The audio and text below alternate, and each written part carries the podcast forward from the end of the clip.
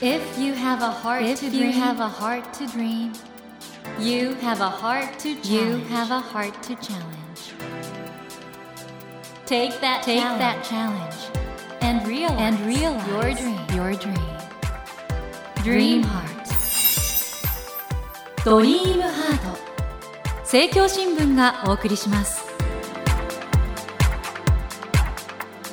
皆さんこんばんは森健一郎です 東京 FM のスタジオから全国38局ネットでお届けしています。ドリームハート。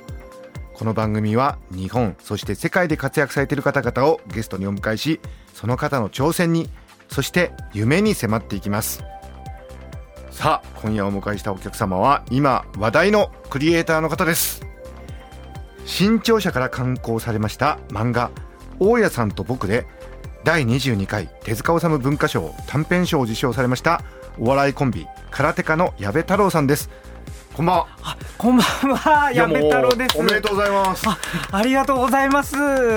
手塚治虫文化賞といえばもうだってこれはい漫画界の最高の賞で、漫画家以外の方ってはい受賞されたことってないみたいです。はい。すごくないですか、いや、そうですね。本当に僕もびっくりして、こんなにう嬉しい。震えるほど嬉しいっていうことがあるんだと思いました聞いた時に。あの贈呈式ははい。どうでした、もう憧れの漫画家さんがいっぱいいらっしゃって、はいはいはい。その中で僕がこうなんか受賞してるっていうのがやっぱりずっと信じられないという気持ちがありながらもう本当に光栄で僕みたいなものの本を読んでいただいて評価していただいたっていうのが嬉しかったですこの大家さんと僕私も拝読したんですけど、素晴らしいですよね。ありがとうございます。あの茂木さんがツイッターでも 写真上げてくださってて。いや僕これ本当でも絵は子供の頃から描かれた、はい。子供の頃から描くのは好きで僕父が絵に関係する仕事をしてて。絵本作家ですね。うなんです。そういうのもあって、まあ、身近ではあったんです。絵っていうのが。だけど絵を描きたいとか描いていこうって気持ちもなくて漫画も完全に初めて描いたんです。だからそのデビュー作でね手塚治虫文化賞を見事ありがとうございます。捉えたということで、はい。そして現時点で32万部ですか。あそうそうなんです。はい。すごいな。はい。あの相方の入江さんは何かおっしゃってました？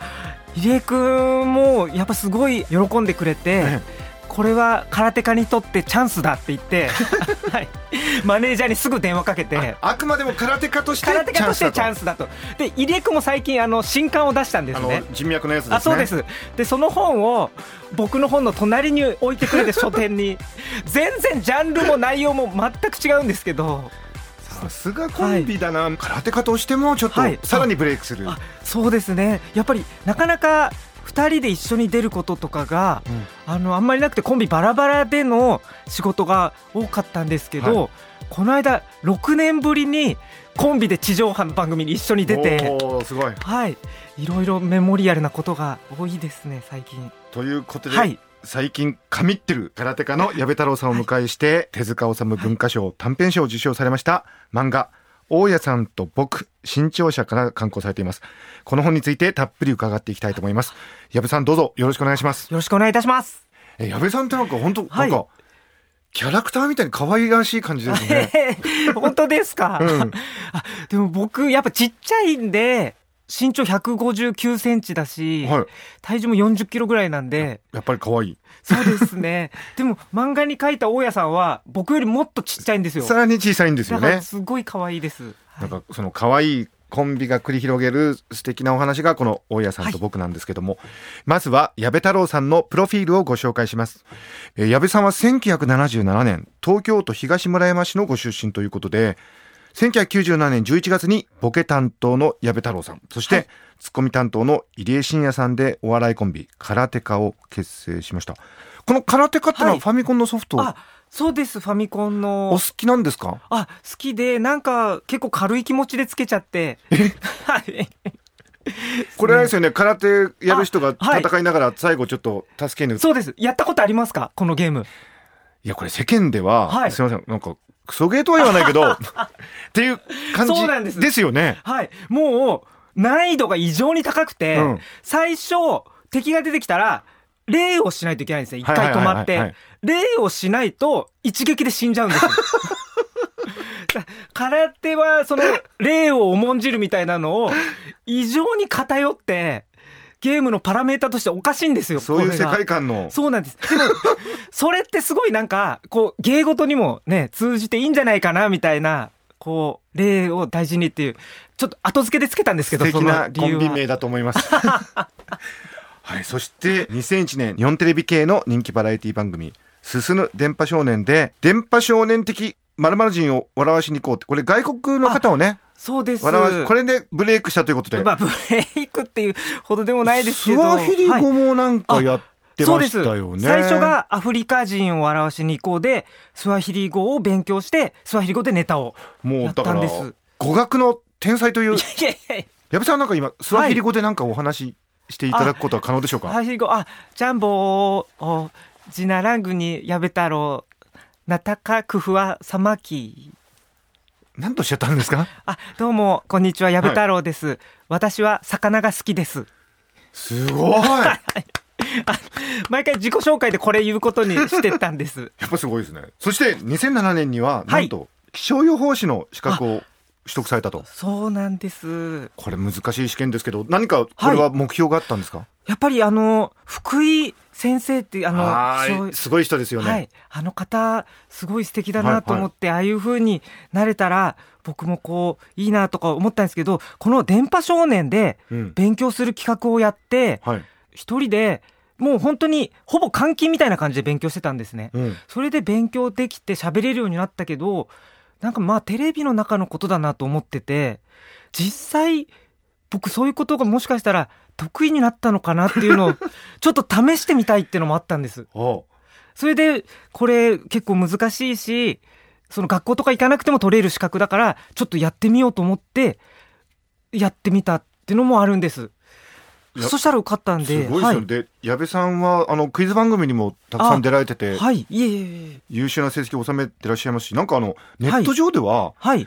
矢部さんは実は東大卒だっていう噂まで いやいや、全然、全然僕と、東京学芸大学、除籍です。いやでもそれぐらいみんななんかはい賢い人だっていうイメージがああ、いや、賢くないです、僕。でも集中して何かをするのが好きなんですよや。っぱり賢いんだな。いやいやいやいやそんな茂木さんにそんな言言われたらもう。で矢部さんあのもちろん芸人として活躍されてると同時に、その俳優として映画や舞台にも出られていてコマーシャルもね随分出てらっしああ、ゃるでなんんか、はい、ちょこちょこと。はい。マルチですね。いやいやいやいやいや。もう何でもやらないとやっぱり食べていけないんで。はいいや。そしてそのマルチなクリエイターの矢部さんが今回漫画デビュー作で手塚治虫文化賞短編賞を受賞されたということではい。この大家さんと僕なんですけども、ごきげんようと挨拶する一風変わった大家さんと徒歩歩な芸人すなわち矢部さんとの温かくも切ない交流の日々を描いた実話漫画でこれ私あの大家さんと僕は心が温まるしあとはい。大家さんの人柄がうん。伝わってくるんですよね。わあ、嬉しいです。これ現実の大家さんもこんな感じなんですか、あそうなんです。もう本当に大家さんが素敵で、もうなんか尊いなと僕は思ってうん。一緒にいて、その方を書いてなんか伝わったっていうのはすごい嬉しいです。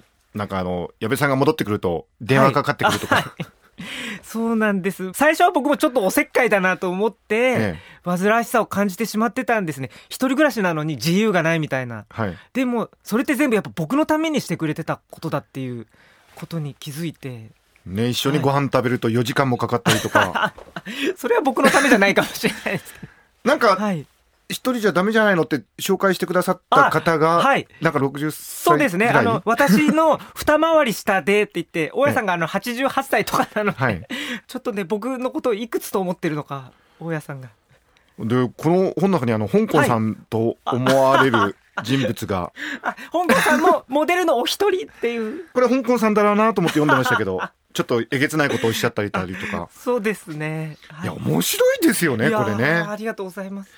あのもともと空手家でははネタを書くのはどっち、ネタは二人で一緒に考えて、まあ、もともとのものはどちらか一緒に作るって感じで、あのお笑いコンビはどっちがボケでどっちがツッコミっていうのはどうやって決めてるんですか？どうやって決めてるんですかね。いやこれあの脳科学会における一つの説で、はいボケの方の方がクリエイティブに成功するケースが多いんですよ。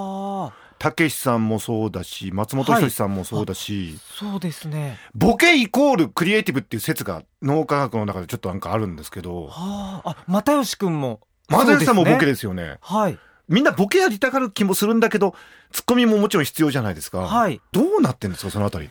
いやー僕でもちょっと大笑いのことあんまりよく分かってないんです ちょっと待ってください。でもネタ自体を作ってるのがツッコミっていうコンビもあるんですよ、うん。キャインさんとかうんもうんうん。そうですし花丸大吉さんもうん。大吉さんが作られてなるほど、だからコンビの中に確実に一人クリエイターの方がいて、うん、それがボケの方の可能性が多いってといいううことなんですかね。のかと思います。ちなみに大家さんと僕だとはい。矢部さんと大家さんどっちがボケなんですかね？いや、やっぱりお大家さんがボケなんじゃないかな。でなるほど読む方によると思います。大家さん目線で読まれてる方もいて、はいはいそういう方からしたら大家さんが当然で僕のことの方がボケだと思ってるかもしれないですね。いやその点なんですけどね、はい。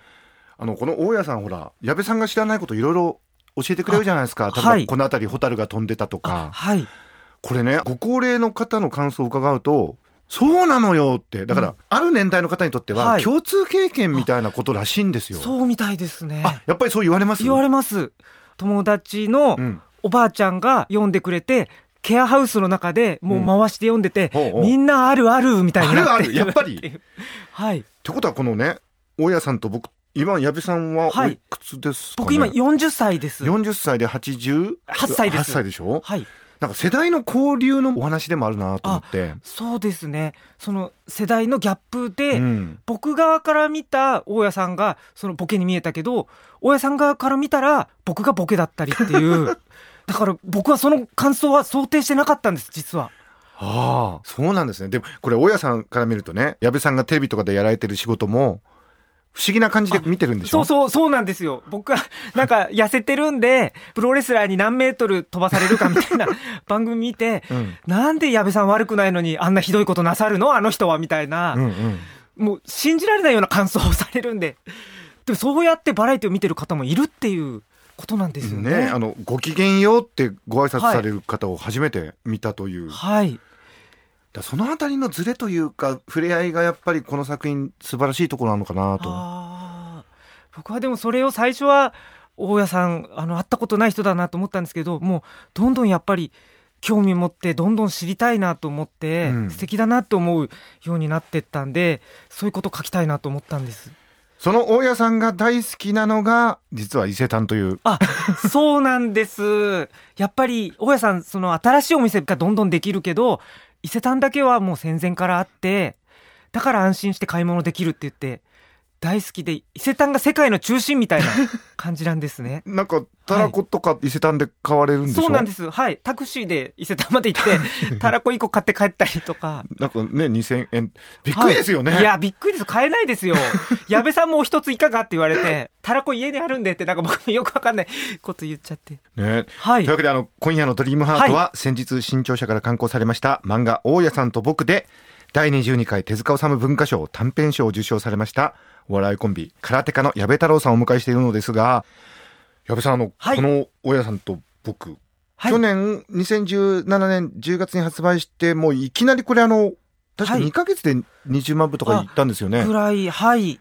そして今32万部とさらに版を重ねていてはい。なんでこんな売れたんですかね？いやわなんでなんですか？僕がわからないです。聞きたいです。はいなんでなんだろうだって金婚の西野さんみたいにもうやたらと自分で宣伝しまくったってわけでもないじゃないですか。ああ、そうですね。でも、やっぱり僕 SNS とか苦手であんまりやってなかったんですけど、今回、それは相方の入江くんが言ってくれたんですけど、うんうんつぶやいてくれた人には、どんどんいいねとかしたらいいよって言ってくれて、さすが入江君さすがコンビ。はい。そしてこの大家さんと僕実は完結したわけではなくて、はい。現在週刊新潮で続編の連載がスタートしているということで。そうなんです。もう僕、結構本当に一冊思った通りの本ができたんで、これでいいと思ってたんですけど、あの、なんか、大家さんがもっと読みたいって言ってくれたんで、あ、大家さんご本人が言ったんですか？はい。へえ。なんか、また書いてもいいんじゃないみたいに言ってくれて、今あの週刊新潮を読んでると大体真ん中あたりに出てくるんですよね。そうです。どのようにお書きになってるんですか？えっ、と僕は、はい実はタブレットで書いてるんです。あいわゆるタブレットで書いて、はいであの漫画ですのでこの例えば小回りとか、セリフなんかもねもう全部パソコンでこう打って、はいメールで入稿するって感じなんです。こうはい。アシスタントとかは？はいないです。全部僕一人で。で、もう僕本当に初めて書いたんで何にもわかんなくって、はい一回プロの漫画家さんに教えてもらったんです。ソフトの使い方を。えで、その時に小回りを作ってもらったんですね。うんうんこの8コマのえ。はいで、それを未だに使い続けてるんです。同じものをこうペーストして、コピーして。じゃあ自分でそれからいはいろいろ変えるっていうことまだしてない？い、なです。だから、これ以外の小回りできないんですよ、僕。じ実は。それで手塚治虫文化賞って言うんですからいやね、いないと思いますよ。小回りできないで、あの賞を受賞したっていう方は。すごいなあ。でもなんか逆に定型だから、はい。その中でいろいろ考えるのが面白くて、それってすはいはいはいごいなんか限られた中で、やっぱり俳句とかもそうだと思うんですけど、なんかその面白さをすごい感じますね。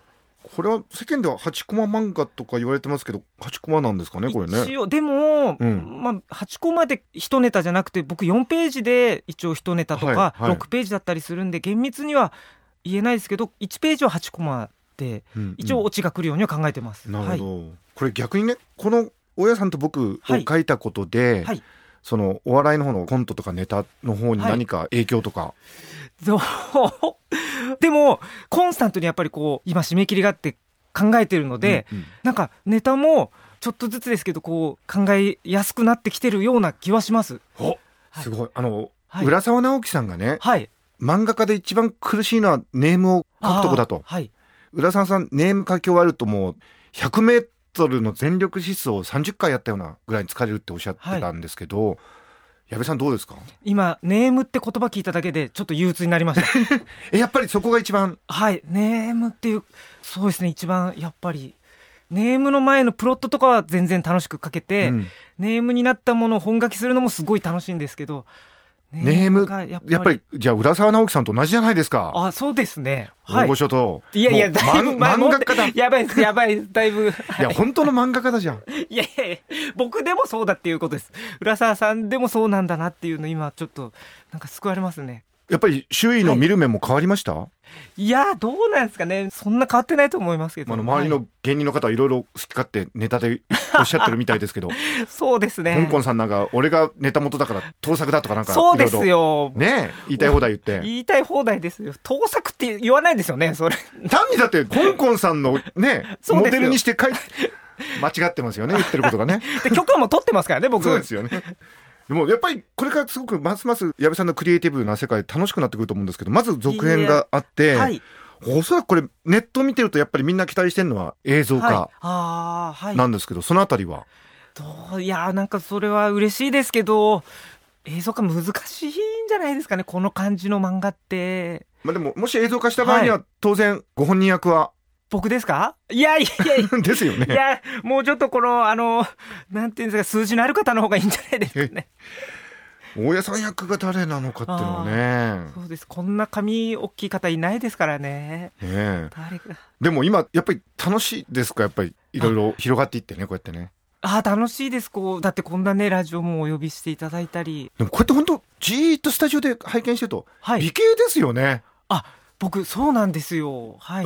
そうなんですよ。ってそそうですよね。美形ですよね、顔だけ見たらと整ってますよね。そうなんです。それも結構でも実はコンプレックスで芸人としては。えーもっと変な顔の方が。そうですね。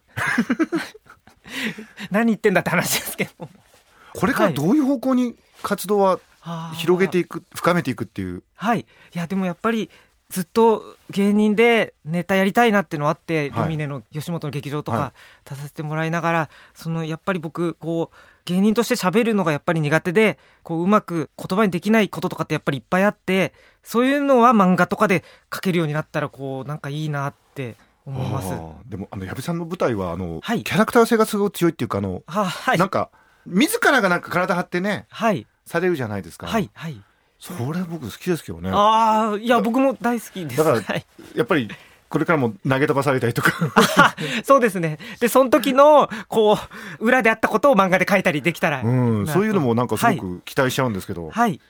あの矢部さんあのこの番組は夢がテーマなんですね。あはい。のでももうすでになんか矢部さん夢実現してるような気がするんですけど、そうですね。ですよね。ゆ夢の中にいますね今僕。はい。さらに今後そういう大きなは夢い。といったら何でしょうかね。はあこの今のこう夢がずっと続いたらいいなと 思います。あのまさにこの糸井重里さんが大家さんと僕ってこれ永遠のような感じがするんだけど、実ははい病心とかがちはい。ょっと進んでるみたいなすごい素敵なことをおっしゃってましたけど、はい。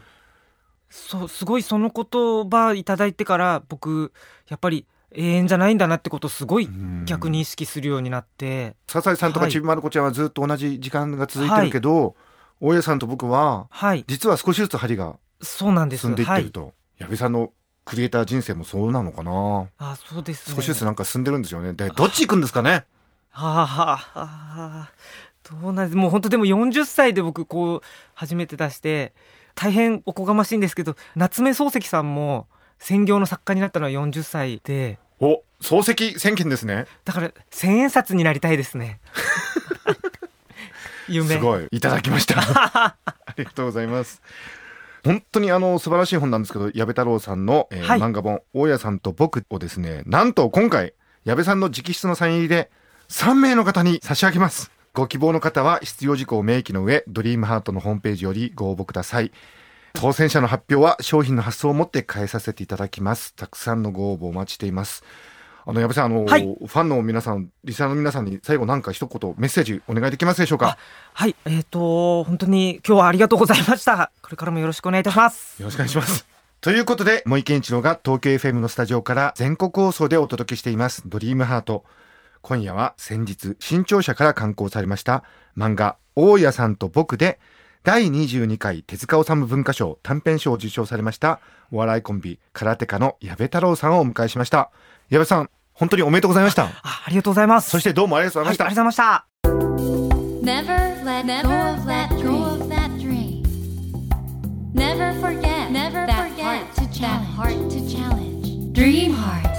茂木健一郎が東京 FM のスタジオから全国38局ネットでお届けしてきました「ドリームハート今夜は先日新潮社から刊行されました漫画「大家さんと僕」で第22回手塚治虫文化賞短編賞を受賞されましたお笑いコンビ空手家の矢部太郎さんをお迎えしましたいかがでしたでしょうか矢部さんねイケメンですよいや見た目をじっくり見るとイケメンってこともそうなんですけどすごくいろんなことをちゃんと考えて心配りもできてその中で自分を表現するっていうねそういうことが本当できる方だなと感じました。であだからこういう作品も作れるしお笑いコンビの中でいろんな役割を引き受けて例えばあのね投げ飛ばされたりだとかいろんなことをされてるんですけどそれも全てなんか分かった上で引き受けてらっしゃるんだなと。そう思うとねなんか素敵な人だなと思いましたね。もちろん空手家もそれから矢部太郎さんも人気すごいんですけどこれからねこの大家さんと僕という作品をきっかけにさらにその矢部さんの魅力が世間に広がっていくんじゃないかなとそんな風に思いました。さて来週のお客様は先日 PHP 研究所から「半分生きて半分死んでいる」を刊行されました養老たけしさんをお迎えします。どうぞお楽しみに。それではまた土曜の夜10時にお会いしましょう。ドリームハートお相手は森健一郎でした。ドリームハート。政教新聞がお送りしました。